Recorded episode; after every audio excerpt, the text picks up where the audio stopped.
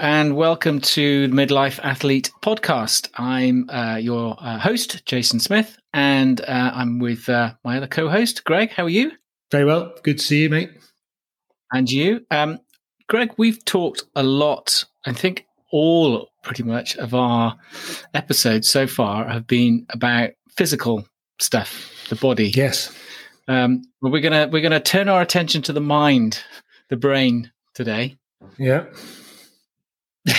well, actually, don't, actually, we, we, we, had, we had a philosopher on last week, which we, have, we oh, haven't oh, released true. the episode yet. We had a philosopher on, so there's a there's a bit of a mental stuff there, but this is we're we're we're digging into it. We've got a psychiatrist now, so that's going to be so, which I never thought we'd have on. In in fairness, I never thought this well, would happen, well, but here we are. It's good. Yep. So, welcome, uh, Dr. Roberts, Dr. Kailas Roberts. Um, it's it's it, thank you for coming on. And I think you're, if I get this right, you're a consultant psychiatrist, and you have a specialist interest around sort of brain health and dementia. Is that right? Yes, yeah. So I've been working as a psychiatrist for 20 years or so, but I think probably in the last 10 or 15 years, I've been become particularly interested in cognitive health, um, both treating people with very significant cognitive problems like dementia, but also trying to keep people's brains relatively healthy um, so that they can, as best they can, sort of avoid those uh, really difficult conditions and things. But yeah, certainly an area of, of real interest to me. And um, you're coming from sunny Brisbane. Uh, it's uh, I'm not sure. It's, it sunny there at the moment? No, actually, it's not. It's completely the opposite. We're in the middle of a La Nina event, so we've had 130 oh. millimeters of rain in the last 24 hours. Still raining outside. Uh, there's no end in sight, so it's rather like England, but just warm. That's warm. Gosh. Fantastic. Um, and you've you've written a book called uh, I think it's Mind Your Brain: The Essential Australian Guide to, to Dementia. Um, mm. And, and and I came across you um, through an article you wrote for uh, Psyche magazine, and so we thought it'd be really good to have a chat with you uh, about sort of how we can look at maintaining uh, a healthy brain and some of the lifestyle factors that that, that can help with that.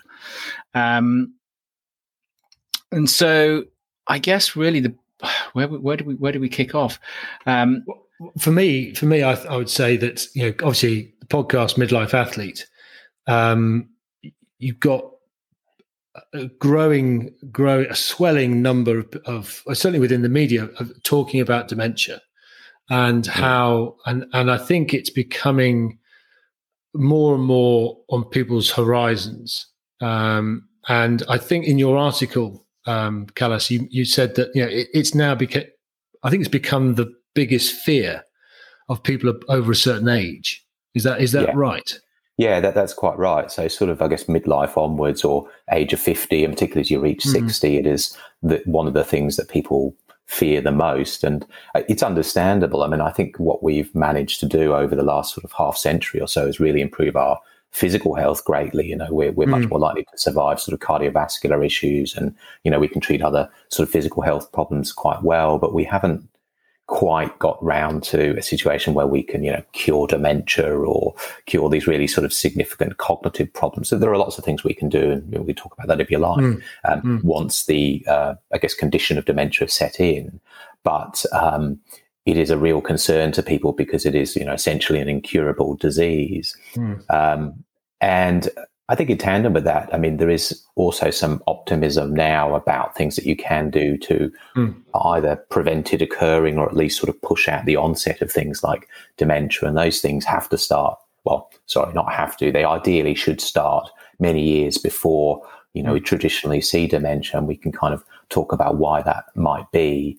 But certainly, I mean, it's a real, um, yeah, it's something that a lot of people are very worried about. And we have an aging population globally.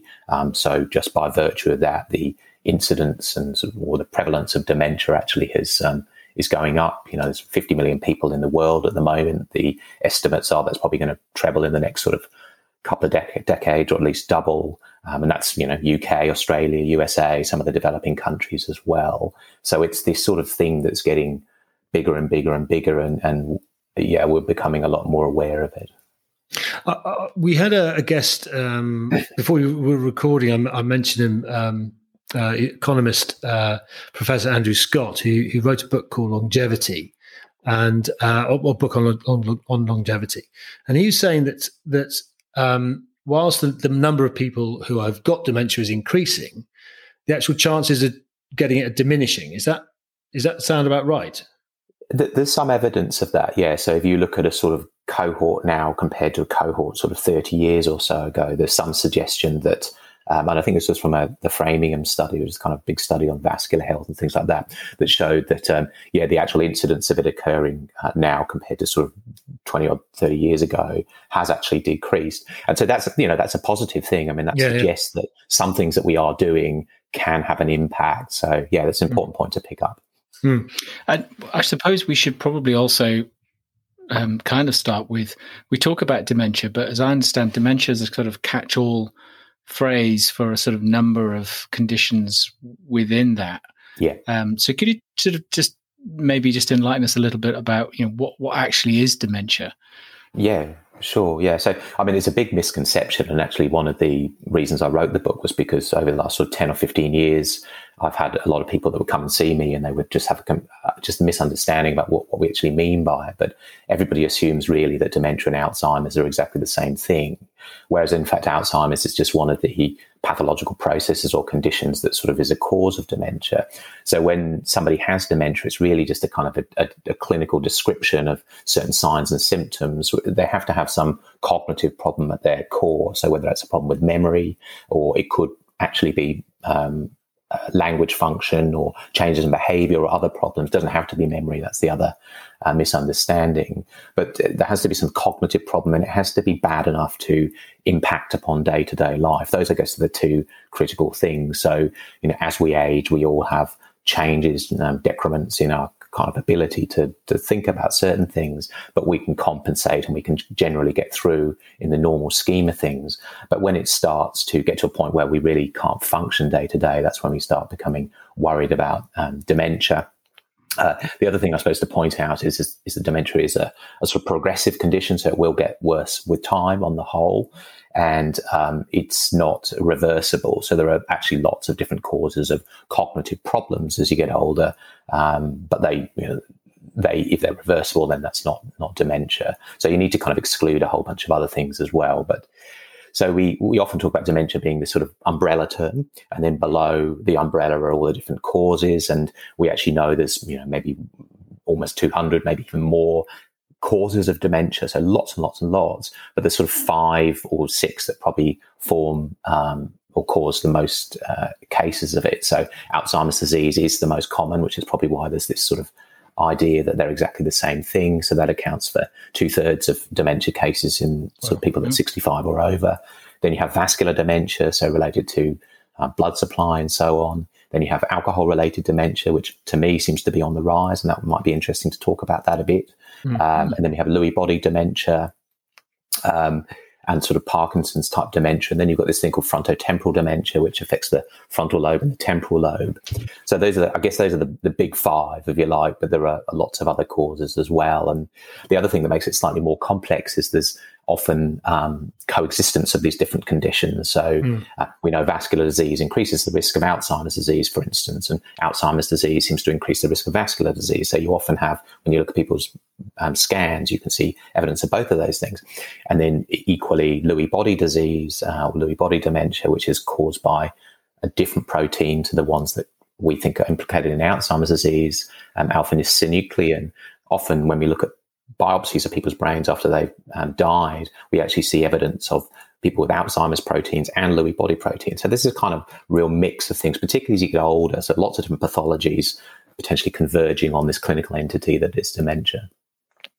And we um, we've talked before on previous shows about as we've talked about the physical stuff, and we've talked about how muscles kind of change as as, as we get older. What uh, what are sort of some of the sort of natural things that happens to the brain then as, as as as, we get older and i think you kind of alluded to them a little bit there but just maybe flesh that out a little bit so that we know we all know as midlife athletes, you know, what we're potentially up against and the natural course of things. Yeah, yeah. I, I, think we could all talk about the lived experience of these cognitive changes, can't we? Because uh, they are. I mean, I, I, find it interesting. Sometimes I wonder whether they're just usual or whether they're normal, and then there is a bit of a distinction there because, like, I've certainly seen people in their their nineties who are as sharp as a tack. You know, so it seems to me it's not inevitable that you're going to have some really appreciable deterioration in cognition, but it does seem to be the um, the usual state of affairs, if you mm. like.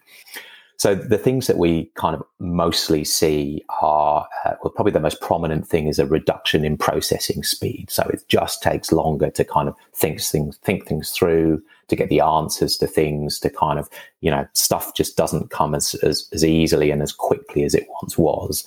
And that has an impact on lots of different things. You know, obviously if you can't think quickly about things, then you may not be able to solve problems um, acutely and so on. Um, so that sort of speed of processing is is one of the big things that deteriorates. Um, associated with that in some way is this idea of a, a, bit of executive change. So when we talk about executive function, we're talking about mostly sort of front of the brain mediated um, processes, but things like mental flexibility. So being able to kind of shift from one way of thinking about something to another again um, quickly, uh, that's a particular problem. Um, being able to sometimes inhibit in impulses, being able to plan and strategize and things. So all of those things, there is probably a degree of expected decline as well. And then we do expect some uh, deterioration in memory function to a mild degree as well. And then that seems to occur in tandem with shrinkage of the hippocampus, which is one of the kind of critical structures in the brain for memory encoding. So we know as, as people get older, their hippocampus does shrink. Uh, it shrinks more aggressively, if you like, in Alzheimer's disease. And that's one of the typical kind of early findings, but it can still happen with age as well. So yeah, so those are the three things really. So speed of processing, uh, executive changes, which actually also include sort of attentional difficulties as well, and then um, some deterioration of memory, but definitely not enough to the point where you would start having real problems day to day. Mm. And what sort of what sort of age does that start to? Do we start to see that occurring? Yeah, yeah, worryingly quite early actually. You know, I, you know, I, I think people even talk about um, your deterioration to some degree, probably from your 30s, um, in some of these wow. kind of spheres. Um, so again, you know, they're probably subtle and they might only be able to be picked up on in-depth neuropsychological testing. But when you do that, you do start seeing some, particularly with the speed of processing. I think you do start seeing some fairly early changes. Um, there's a sort of theoretically some compensation um, as we get older. Like, well, we don't expect any deterioration for a start in things like really visual spatial skills, particularly. We don't expect any language changes. So if you see changes in that regard, then that's a, a bit of a concern. And then some of the difficulties that I alluded to with aging can be compensated to a degree by increased wisdom.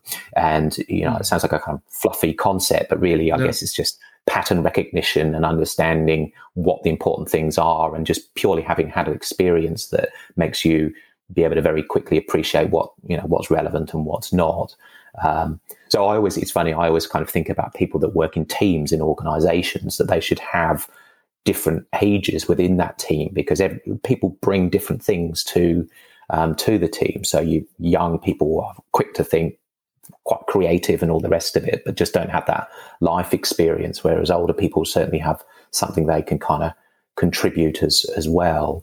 You, I sometimes I make this kind of analogy with you know football team or soccer team as we call them over here. Mm. You know that they're often like the defenders. You know the stalwarts are the kind of the older guys who they just hold hold everything steady, and then the strikers are the young guys who are kind of quick to quick to act mm. and you know uh, but mm. perhaps a bit impulsive and, and don't you know sometimes see the whole picture. So it's uh, yeah, the strengths and weaknesses, whatever age you are, I think when it comes to the brain. And uh, I'm, I'm, I'm being very clumsy with the with the wording here, but as I understand the dementia piece, Greg, you may know a bit more about this, but it's it's it's it's it's a form of proteins, and I think that uh, um, amyloids, I think, is the is the term which kind of form plaques, almost a bit like cholesterol in the brain. Instead of it being in the heart, it's sort of in the brain. Is that is that is that sort of what happens uh, that these plaques form and essentially break break connections down? I guess. Yeah, so that's, and I guess one of the things there is at what point does that happen? And mm. um, is it enough to just deal with those plaques. So, uh, and this is the big big thing, but um, essentially. Alzheimer's disease, so that com- commonest cause of dementia, the typical things that we would see if we're um, looking at somebody's brain after they passed away is, is amyloid, like you mentioned, which is forms in these kind of uh, particular sort of plaque formations. And there's something else called tau as well. So amyloid sort of sits between the nerve cells and can eventually cause, cause damage in that way. Tau actually exists within the nerve cells. And both of these proteins cause some of the damage that we see uh, resulting in the clinical manifestations of Alzheimer's disease. And it seems as though there's this kind of cascade where something happens that causes tau to, uh, sorry, causes amyloid to form these plaques, which then leads on to kind of problems with tau um, formation. And then that then leads to a lot of these other kind of problems in um, deterioration in, in, brain function. And yeah, so um, derangement of cell uh, function and cell death and um, degradation, and that's what leads to sort of memory problems, all the rest of it. So that's Alzheimer's disease. And then, as mentioned, there, there can be other things, of course, that can damage the brain. So Lewy body and Parkinson's disease have this other protein called alpha synuclein. Um, so different proteins seem to kind of cause different forms of dementia, but but amyloid and tau are the I guess the the biggest sort of aspects of it. Um, I think one of the interesting things about amyloid, though, is that for the last 40 years in our kind of global research efforts to try and cure Alzheimer's, the focus has really been predominantly on trying to get rid of amyloid. And we have had very little success. Uh, we've really made not a great deal of headway. And so people are really starting now to question the relevance of the what we call the amyloid hypothesis. And I think what we are appreciating is that maybe it's kind of um, shutting the door after the the horse has bolted with amyloid. You know, so the emphasis should probably be on trying to address the things that are causing the amyloid to accumulate in uh, yeah. in the first place. So clearing the amyloid maybe is of limited utility. And uh, there's a big uh, the new drug that was um, approved by the FDA in America this year, which that sole function is really to remove amyloid. And it's been a very controversial, it's the first drug that's kind of been released in that respect. And it's caused a lot of controversy because yes, it show it has been shown to clear amyloid, but whether that is going to result in meaningful clinical improvements is, is in question. So this is the big thing. So coming back to the sort of idea of preventing dementia developing mm. in the first place, to me, it's mm. a lot about addressing those issues that may um, precede the development of dementia by you know potentially decades, including that buildup of amyloid, but also other things. Before, before we, you mentioned, we um, so, so, sorry, just Jace, uh, before you um, before we go on to that, but in your work, has there been a have you seen increased awareness or uh, the identification of when things are starting to change, either through sort of, uh, clinical testings or questionnaires, tests uh, as well as actual brain scans. Have you? Has there been a way of identifying the the the start of the onset of of dementia? So uh, yes and no. I mean, I think I'm very much a clinician, so day to day sort of clinical practice, seeing patients, and we perhaps don't have access to some of the tools that researchers do. Um, hopefully, we will more with time, but um, we're, we're sort of in a fairly exciting period where actually you can now access what we call functional neuroimaging, which kind of looks at activity and, and so on in the brain. And there are certain scans around that you can get done that um, bind radioligands to things like amyloid and tau and actually show the presence of these proteins in the brain. And there's even some tests that actually show um, levels in your blood. So we are now theoretically in a position where we can identify very early Alzheimer's disease, not dementia, but mm. Alzheimer's mm. disease, mm. and then potentially kind of target that. Um, I'm not sure what the situation is in the UK, but in Australia, we don't generally have access to that day to day. And so we rely on, I guess, the other scans which we've had around for for quite some time. But, so, but, mm. sorry, but, but I suppose by the time they've come to you, there's already the problems have already started. I'm just thinking in terms of are there do you, do you envisage a point where you can start doing generalized screening um, bef- to look at you know trying to pre- uh, looking at preventing uh, or helping well, I, us to prevent? Yeah, look, I, would love to. I think the way that the health system's structured, particularly here, it's a bit more difficult to do that. You know, there's not so much um, emphasis on preventative kind of mm. measures. Um, I'm actually in the process of setting up a, a, memory clinic here in Brisbane, which, as well as trying to help people with dementia, is, is, is trying to do exactly what you're talking about, which is mm. finding people in their 40s and 50s, doing essentially a brain health check, um, looking at all their kind of risk factors, and then just trying to change the trajectory of where their brain is is heading. Um, and I think we do have although we don't necessarily have access to those functional neuroimaging scans, there are other things that we can do which highlight the risk factors for cognitive problems. So, um, markers of inflammation, uh, metabolic screening, vascular changes, and all of those kind of things. So, as part of my um, clinic, I really want to try and capture people, you know, years before dementia sets in, find those risk factors, and actually start to sort of try and address them. Mm. So that that's my hope. But I guess we, mm. for me personally, it's it's kind of just the start of, of things yeah, in that regard. Yeah, yeah. And Greg, you um, when we were chatting about this over WhatsApp, over the, you know we, when we knew that uh, Kailas was going to come on, you sent me uh, an interesting thing about a test was like a five minute test or something that you could do. Yes. Um, I, I got to admit, I haven't read it all. uh, I, I, could say, I, I, could say, I forgot, but I'm not going to say that. Uh, but um, uh, I, can't remember what it was about now, Jace. I, I, see, uh, that's, I haven't got. honestly, I can't remember. yeah, no, I, I, think we, have...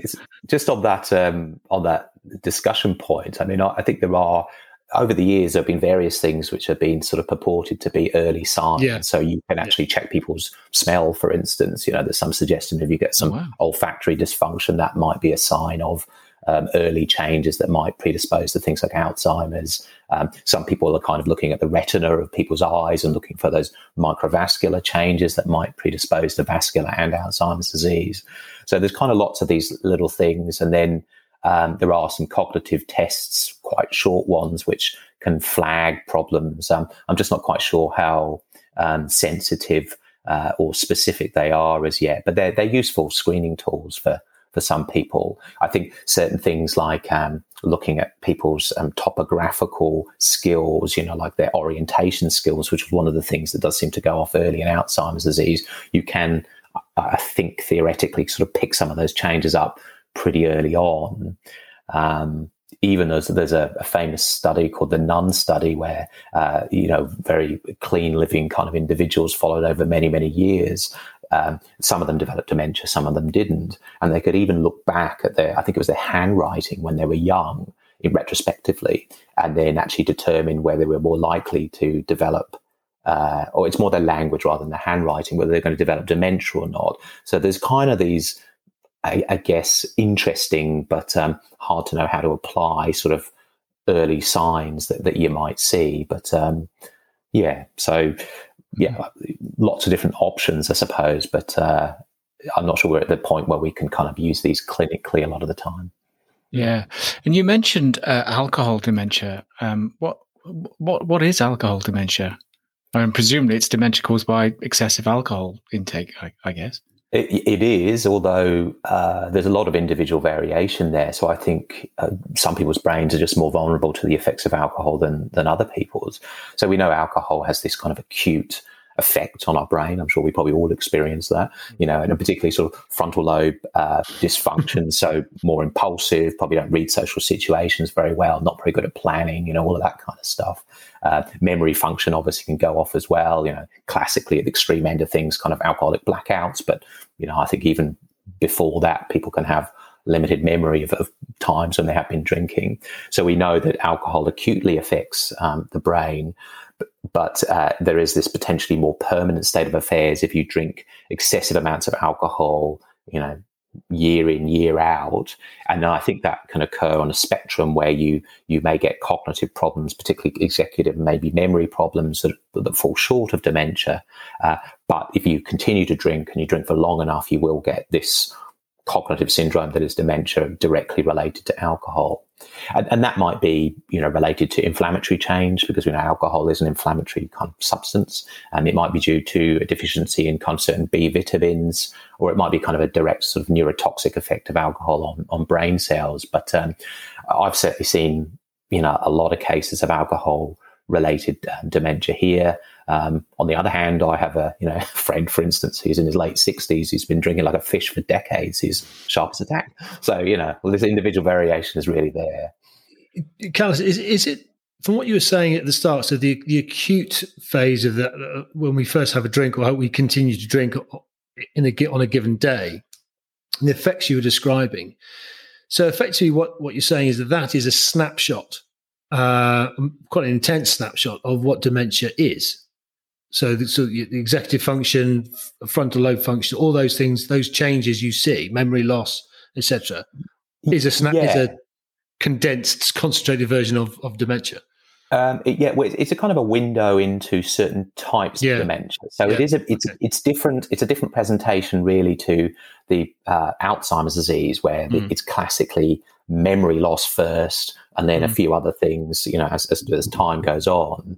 Um, it's more reminiscent actually of, of frontotemporal dementia because actually right. what you're you're, you're having problems with with alcohol. This is particularly the front part of the brain, you know, our executive centers. So it's a it's a snapshot, I suppose, of of what some types of uh, the frontal variant of frontotemporal dementia might look like um, later on in, in life. But um, yeah, I, I, wouldn't say it's the case that um, acute intoxication resembles Alzheimer's disease, really, but, okay. but certainly some forms of dementia. Okay. Uh, so I guess we've and we've touched on it, and the essence of really, I think what what what your book and and the article was really, you know, we can't we can't necessarily cure this so prevention's better than the cure so what are some of the things that we can we we should start doing and it, and if i read your kind of advice correctly it's stuff that we should start like now in middle age and not wait because it's it's too late there is that is that right yeah yeah, I, I, think so. Um, in fact, if you want to be extreme about it, we should be really thinking about this from, from childhood. So, when wow. there was the Lancet commissioned um, report, which I, I, think I mentioned in the the Psyche mm, doc, yeah. Uh, mm. that, that article, which talks about how forty percent of cases of dementia are potentially reversible uh, by addressing modifiable risk factors. And one, one of the risk factors they talk about is education, you know, which is obviously occurs potentially from a very early age. So we know um, high levels of education, high levels of cognitive stimulation in general. So that could be like cognitively demanding careers, um, even deferring retirement can actually be protective against dementia for possibly partly for that reason. So we should we should really be starting as early as we can. You know, avoiding head injuries, which is you know a specific topic that's of interest. Uh, we should be doing all those things. But I think the so some of these things build cognitive reserve, so they don't necessarily change um, the, the structure of the brain so much as to allow you to cope with the damage that conditions that cause um, dementia may uh, predispose you to. Uh, but then there's also the, I guess, the, the, damage mitigation side of things. So trying to keep your brain um, in the best shape it can be over the decades to prevent that sort of chronic issues. And really, we're talking there about things like addressing your vascular health. Um, so that's a that's a big thing, um, and also looking at keeping chronic inflammation in check. And I think chronic inflammation is increasingly being a focus of prevention of neurodegenerative diseases, plus plus a whole bunch of other chronic yeah. conditions as well. And we know that things like um, amyloid and tau um, particularly, you know, the amyloid can build up or has been shown to be on scans of people 20, 30 years before they develop dementia. So we know that the roots of dementia are, are deep. Um, likewise, the vascular changes, you know, we can start seeing problems with vascular disease from certainly from midlife, sometimes a little bit earlier. And so you really need to kind of just get on and address these these different things. So there's the, the, kind of the damage mitigation side of things, and there's the cognitive reserve side of things, um, and then there's kind of you know using your brain um, and sort of training your body and and your brain as well. So there's lots of different kind of elements to that. I'm not sure where where you want to start with uh, the specifics. Well, I, I mean, I was, I mean, I was struck by a couple actually that that that really um, came out, and, and and probably because of thinking of our audience um, who so i mean exercise is, one, and and I was struck with what you said earlier about um, the references to the, shrinkage in the hippocampus because I've I've also read some scientific research, and, and I don't know if you can back this up, but but actually exercise seems to help preserve that hippocampus, if you like, for a little bit longer. I mean, I think probably there's still that natural decline, but the the curve, if you like, isn't quite as as as as uh, steep. So, I mean, yeah, exercise I think would be would be one to really look at. I think okay. sleep, which mm. which is a seems to be, and I know Greg and I have, have, have talked about that a few times, and um, I don't know, there also seems to be a, a, a sort of almost a badge of honor sometimes in our society that you know, oh, I've only I can I can get by on three hours sleep, you know, mm. um, and and then I guess diet. Um, would would be another one. Mm. Um, yeah. So, okay. so maybe if you could, yeah, pick out some of those, that that would be really helpful. Yeah, sure. We'll, we'll, we'll, talk about exercise first, then. And you know, I, I'm aware, obviously, I'm preaching to the converted a little bit here, but uh, you know, I think exercise, in amongst all of the different interventions we have for brain health, I really feel that exercise is probably one of the top ones, if not the top one, because it, it's so good in in so many different ways. You know, in terms of the, the indirect effects on mental health, the improvements in sleep that we were just talking about sleep being a risk factor, um, self-esteem, you know, all of these kind of things, which which I think do indirectly have an effect on the brain. But there are also some specific. There's a specific relationship between exercise and brain health. So part of it's the vascular side of things. You know, we obviously know that um, regular exercise improves the health of your vascular system, and that's really important for your brain. You know, what's good for your heart is good for your brain. So that's that's important to kind of control your blood pressure, control your cholesterol levels, and um, you know those kind of things. Um, but there's also a direct effect, which you were kind of alluding to about impact on, on brain structures. So we, we've seen both animal and human studies that show that exercise has favorable effects on the brain. And one of the ways in which it kind of seems to do this is through this production of this molecule called brain derived neurotrophic factor or BDNF, which is it's a bit of a trendy kind of molecule at the moment. But it's a, it's, I guess it's a, it's a neurotrophin. So it, you know, um, shifts the growth of, of nerve cells and things like that. And it's really very important for brain health, brain growth, and so on.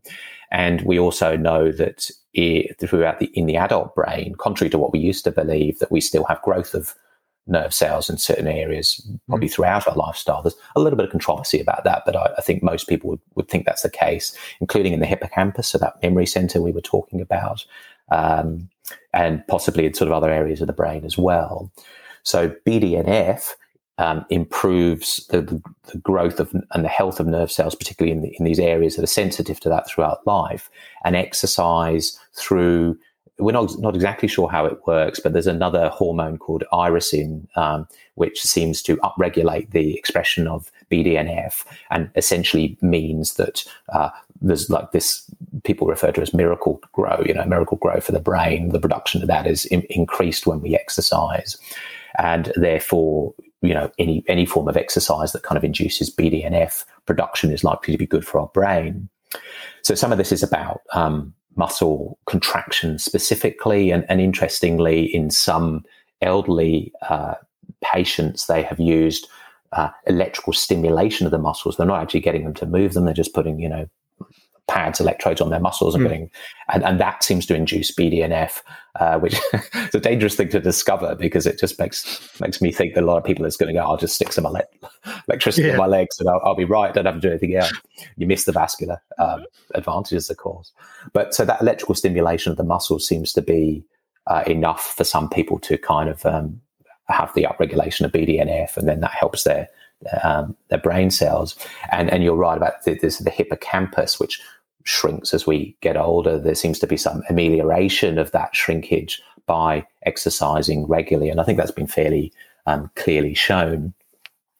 Uh, there's some, I guess, interesting differences between uh, the, all the types of exercise. There's some sort of nuance around it. So mm, there's yeah. uh, aerobic exercise, and there's resistance training, and then there's high intensity um, exercise as well. And, and each of these things have potential advantages over the others, and they all may serve kind of a different function. Um, it's difficult to know, I think, which is the best, you know, whether if you only had to do aerobic or resistance training, which one you would choose. But my money would probably be on aerobic because I think that's, you know, you're still getting some muscle contraction, you're still getting, uh, and you're getting a lot of the vascular benefits, which are so critical as well. But they probably, you know, confer different benefits for for different reasons. Uh, high intensity training. I mean, that's I think that's a really interesting topic, and again, it's a sort of potentially slightly dangerous finding that you can exercise literally for like a minute or two minutes, and that's equivalent at a high intensity, and that's equivalent to chronic moderate uh, aerobic exercise. It means people might not do what they perhaps should do for other reasons, but um, yeah. there's something about the the insult of high intensity um, exercise on the body and the brain that is particularly um, advantageous. And you know, there's I think there's still research being done in this space, but there's some suggestion that high intensity exercise might confer greater benefits, for instance, than chronic aerobic exercise in some people, particularly in some executive kind of domains.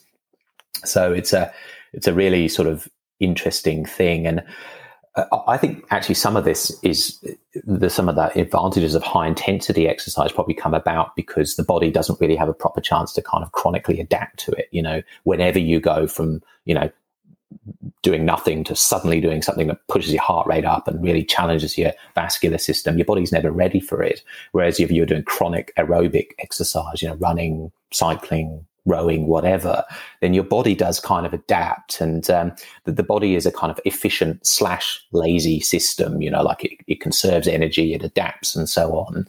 And I think that adaptation is a good from an energy preservation perspective, but I don't think it's necessarily good from a kind of uh, maintaining function perspective. So if you um, adapt very easily to that kind of chronic aerobic exercise, then you're not getting the same challenge to your body and you're not getting the same um, adaptive responses that you might otherwise get. So I suspect that's part of the reason HIIT is particularly helpful. And I, I was reading a paper just this afternoon, actually, when I was um, just putting some notes together for this that and maybe it's related to the HIIT thing, but it was, they were talking about hypoxia as, as also potentially being of some benefit to to to the brain, um, mm. which I, I found quite interesting. Yeah, um, and I, I, don't know too much about that, but I, I think it, it, it's a, probably a similar thing. So what you're mm. doing is you're inducing. So there's this concept Shock. of um, yeah, hormetic yeah, stressors. Yeah. yeah. So so low grade um, physiologically insulting stimuli um, can be helpful for the body to adapt. So hypoxia might then lead to uh, a helpful change, perhaps mitochondrial changes and so on, that then are, are favorable for our metabolism and, and, physiology. So it kind of makes sense to me. You know, the, the body, if it wasn't in a hypoxic situation, it doesn't really need to do anything. You know, it just cruises along, mm. stick in a low oxygen environment, and then it has to actually work to to do the same things, and that that challenge is helpful. Mm. Mm.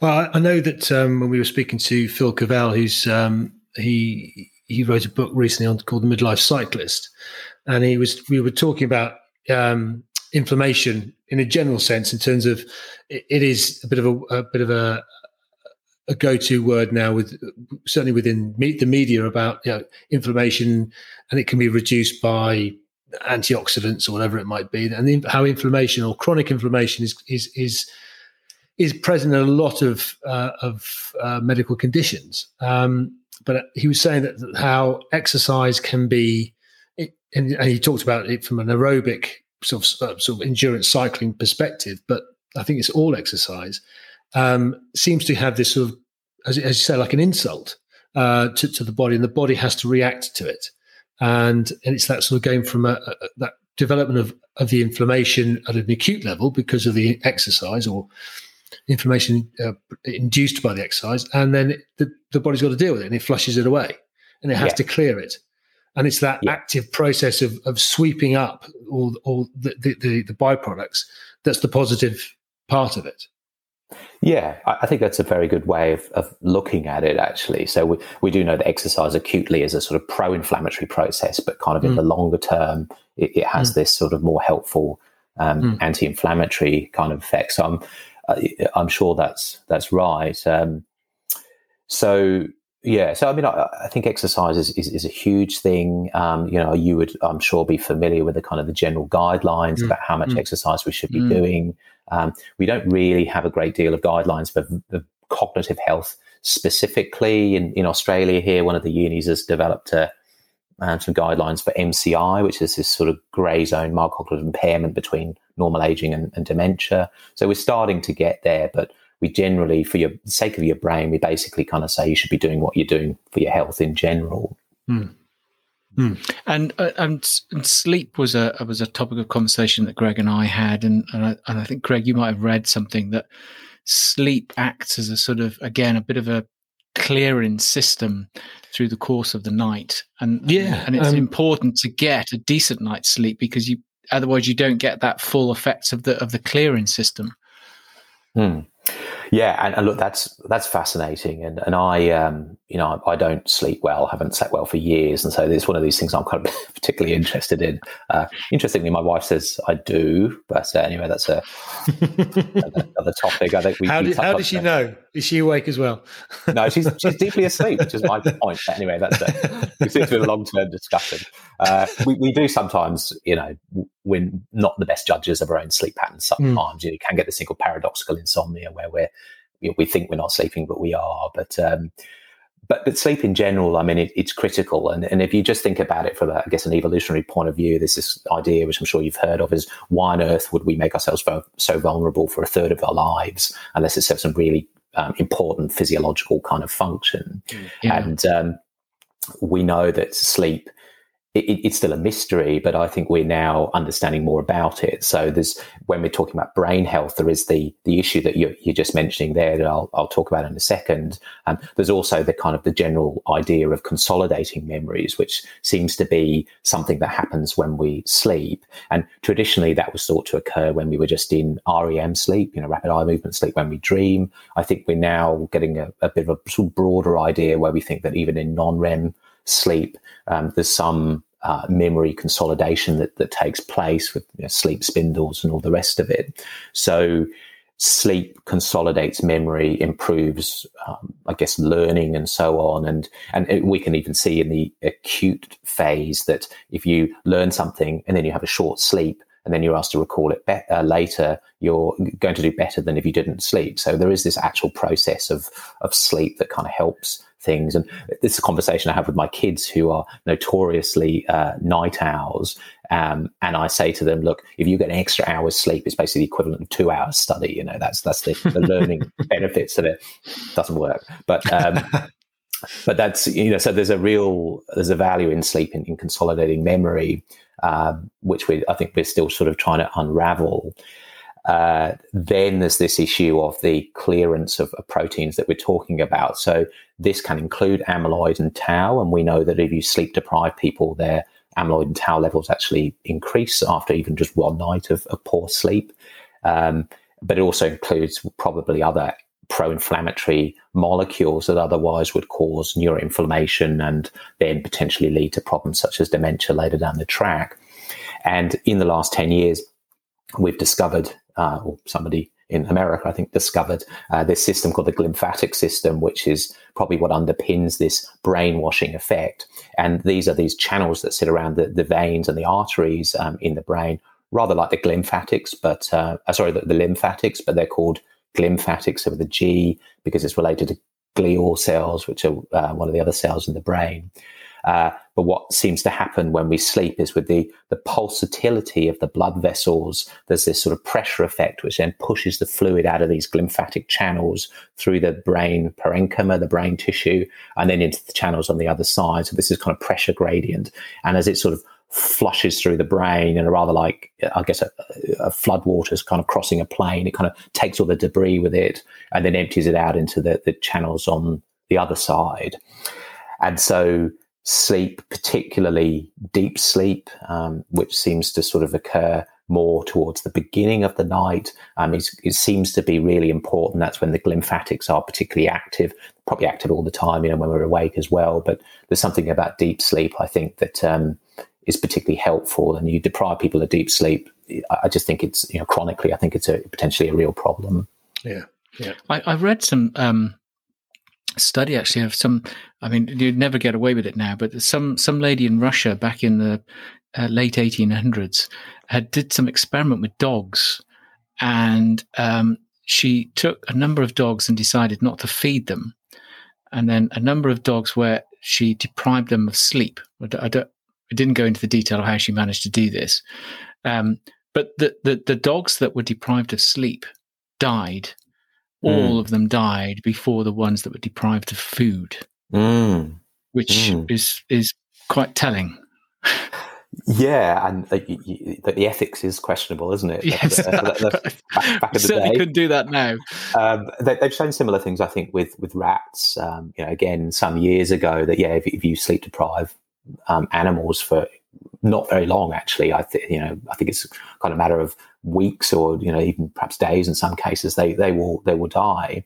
Um, the there is some controversy as to whether if you sleep deprive a human for long enough, whether it will achieve the same thing. But clearly, there are ethical issues with that study. So um, yeah, yeah, yeah, yeah. We don't want to go down that road. No. And and and the other area that I, I was quite struck with, and and again, Greg and I have sort of mentioned this on previous episodes, is is diet and the, and the, and the interrelationship with the gut microbiome mm. and how that sort of influences um, the brain, which and, and I, I think again I've, I've read that the, the number of neurons in the gut are it's this astonishing number.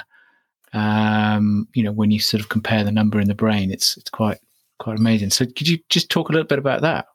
Yeah, sure. So again, I think this is another an area that's really evolving as a sort of an area of, of research that the microbiome, particularly. Um, I should probably preface this by saying that um, we need to be aware of the limitations of, of the research. So I, in the article I I wrote, I talk mm. about the Mediterranean diet and this thing called the the mind diet, which is a sort of variant that focuses on, on vascular health in particular, as having the most evidence for brain health preservation and dementia prevention and so on.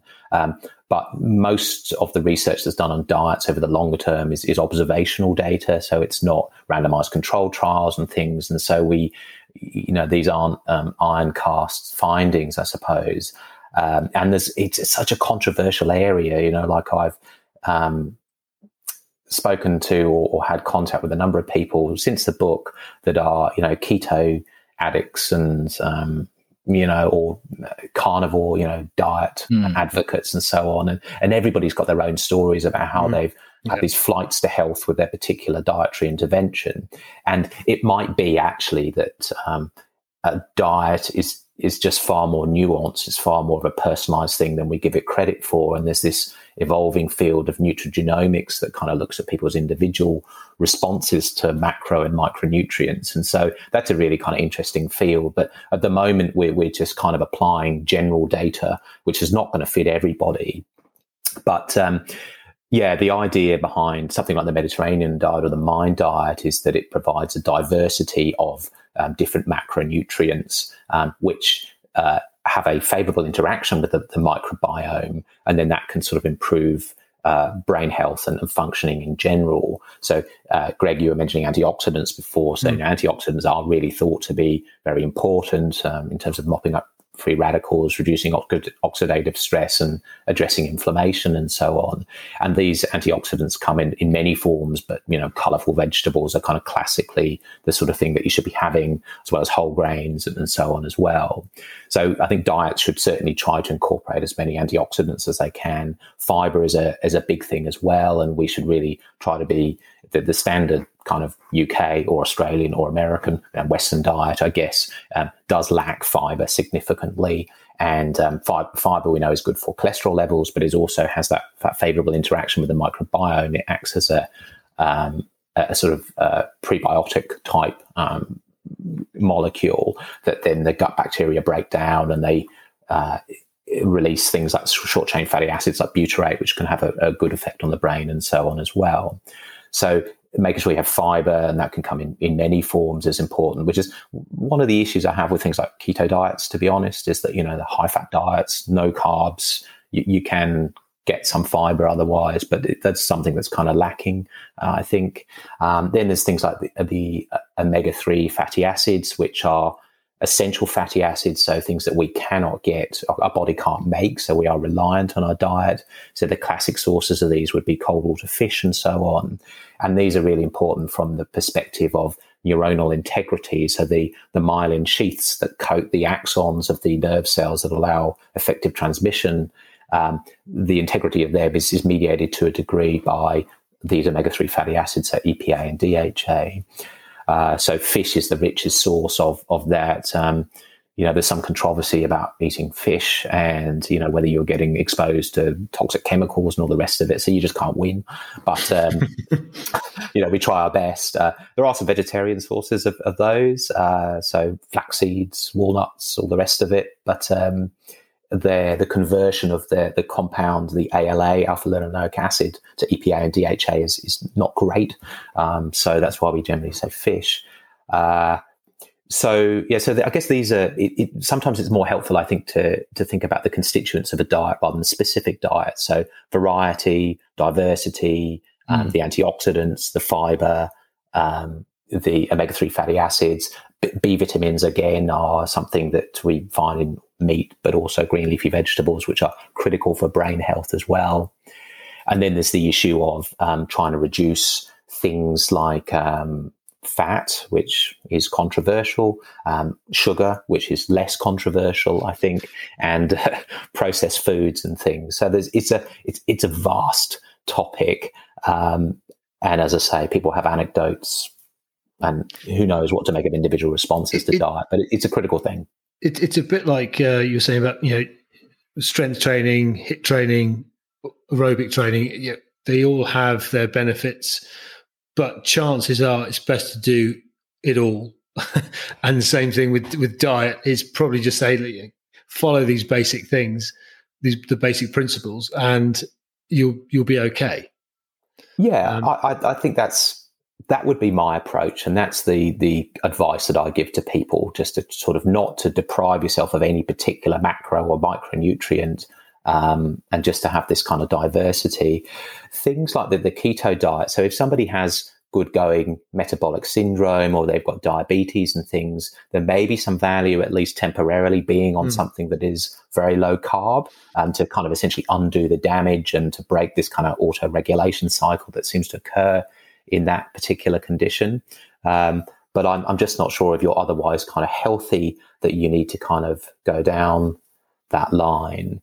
Um, there is this interesting link between sugar and inflammation, and then the development of insulin resistance, and this connection between insulin resistance in the brain and things like Alzheimer's disease as well, which is again one of the reasons that uh, keto or low carb proponents talk about the benefits of low carb diets.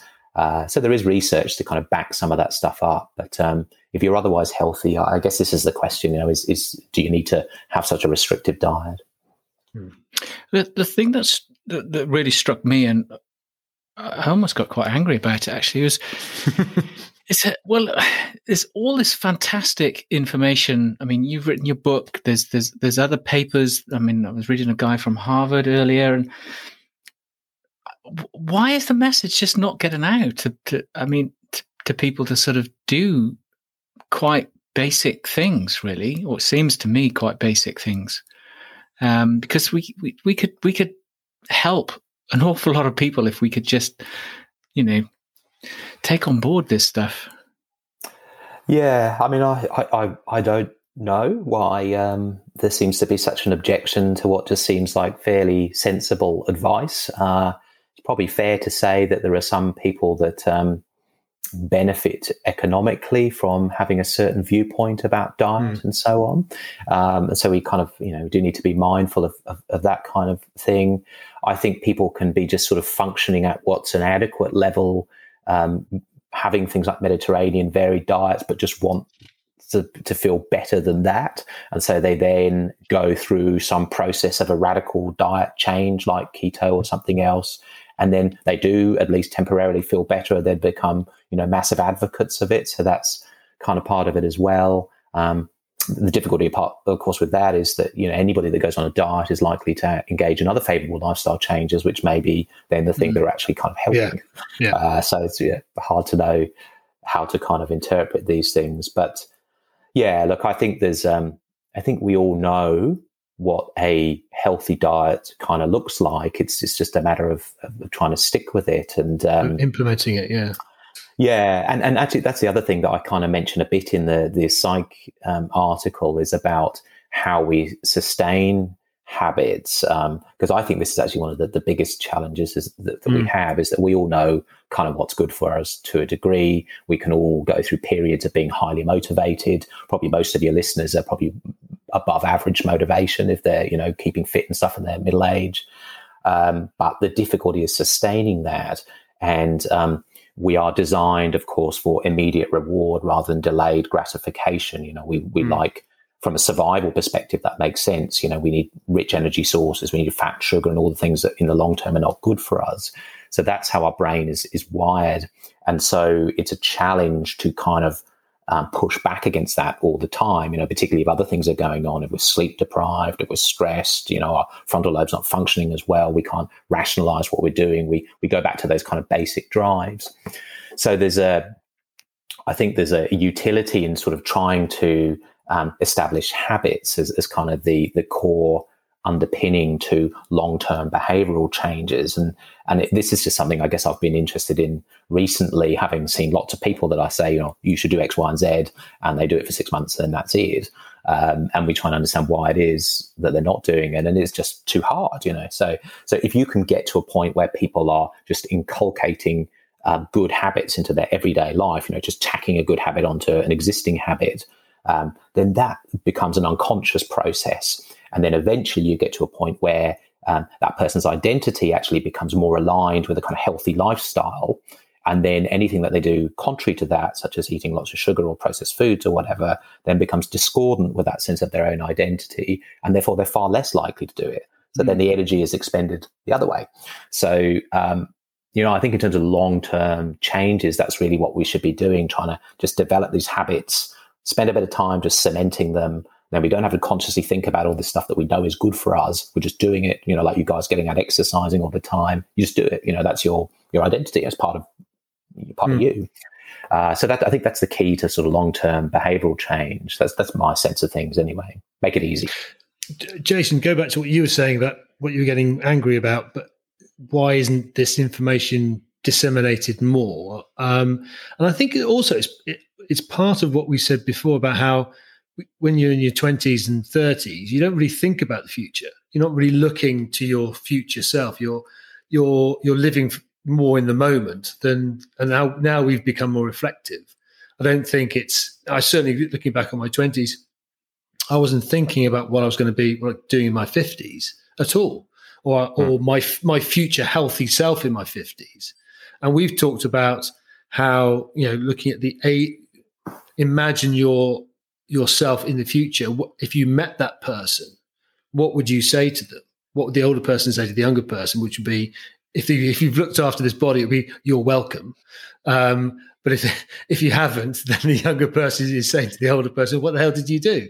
Um, so, so I, I, think part of it is that there is, for a lot of people, they just don't think about that. They don't think about what is going I think there's something to do with um, I think with smokers that that there's a lot of it is it won't happen to me. The cancer won't happen to me, even though I smoke 20, 30 a day. There's this it's it's sort of burying your head and hoping it will it'll be, it'll bypass you. Um, and I think that's part of human nature. Just avoid the the, the bad stuff and um, fingers crossed. But um, yeah I, would agree with that. I guess the other comment I'd make is that uh, when you are in your 20s and 30s, maybe one of the reasons health is not top of, of mind is because you actually generally feel pretty good. You know, you mm. are physiologically mm. so much more robust. Mm. You don't get mm. so many symptoms. You can cope with more stuff. So then, if everything's going well, why would you think too much about it? And then, of course, yeah. the things that happen in middle age where we start becoming aware of these physiological disturbances, that's what kind of makes us think, hmm, we're actually a bit more vulnerable than we, we thought we were. And, yeah. and that's when yeah. we think about it. Yeah. Yeah. Well, maybe this podcast can help get messages out there. Yeah, that, yeah, yeah. Um, I, I, think I think it was angry in terms of just society. Really, I think you know maybe uh, there there are, there are explainable reasons why individuals do it, but but there are inexplicable reasons why, as a society, we we still allow certain things. And I, so, I was, you know, the, the, conversation we had with the immunologist guy, um, uh, Greg, where you know we're talking about how important the first five years of life. Mm.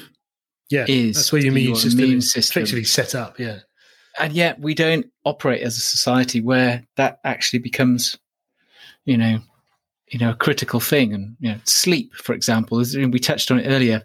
It's like there's still people going around saying, "Oh, it's, it's great. I can get by with three hours sleep," and it's it's like it's it's yeah. really important, guys. yeah, it, it's a it's a is a bizarre thing, isn't it? And um, I remember when I was because um, I'm I'm English, you know, but uh, when I was mm. living in England in the the 90s or so, when there was that whole kind of period where it was you know Thatcher versus Kinnock, mm. and um, Thatcher carried on winning yeah. uh, the elections, and there was some comment that it was because she only had to sleep three hours, whereas Kinnock had to speak, sleep four hours. You know, so this is kind of like cultural sort of idea that uh, you know sleep less. There's got there's power in that. You know, mm, you've got to be yeah, productive yeah. and things. So it's it's just the wrong way of looking at things. No, absolutely, yeah, yeah absolutely. Um, it's been absolutely fascinating yes, to, to, to have you on so. the chat. Um, I've learned a load. Um, really appreciate yeah, your, your time, Kailas. Um, we always try and finish off with all of our guests. If, if you've listened to an episode, asking sort of two two questions. So, Greg, you, you do the honors this time. Okay, okay, Kailas. So we've got two questions. The, fir- the first one is um, a uh, desert island discs of of exercise, but you're only allowed two. You're only to take do two types of exercise. It could be a sport or it could be a type of exercise. You could only do two for the rest of your life. What would you do? Well, definitely running.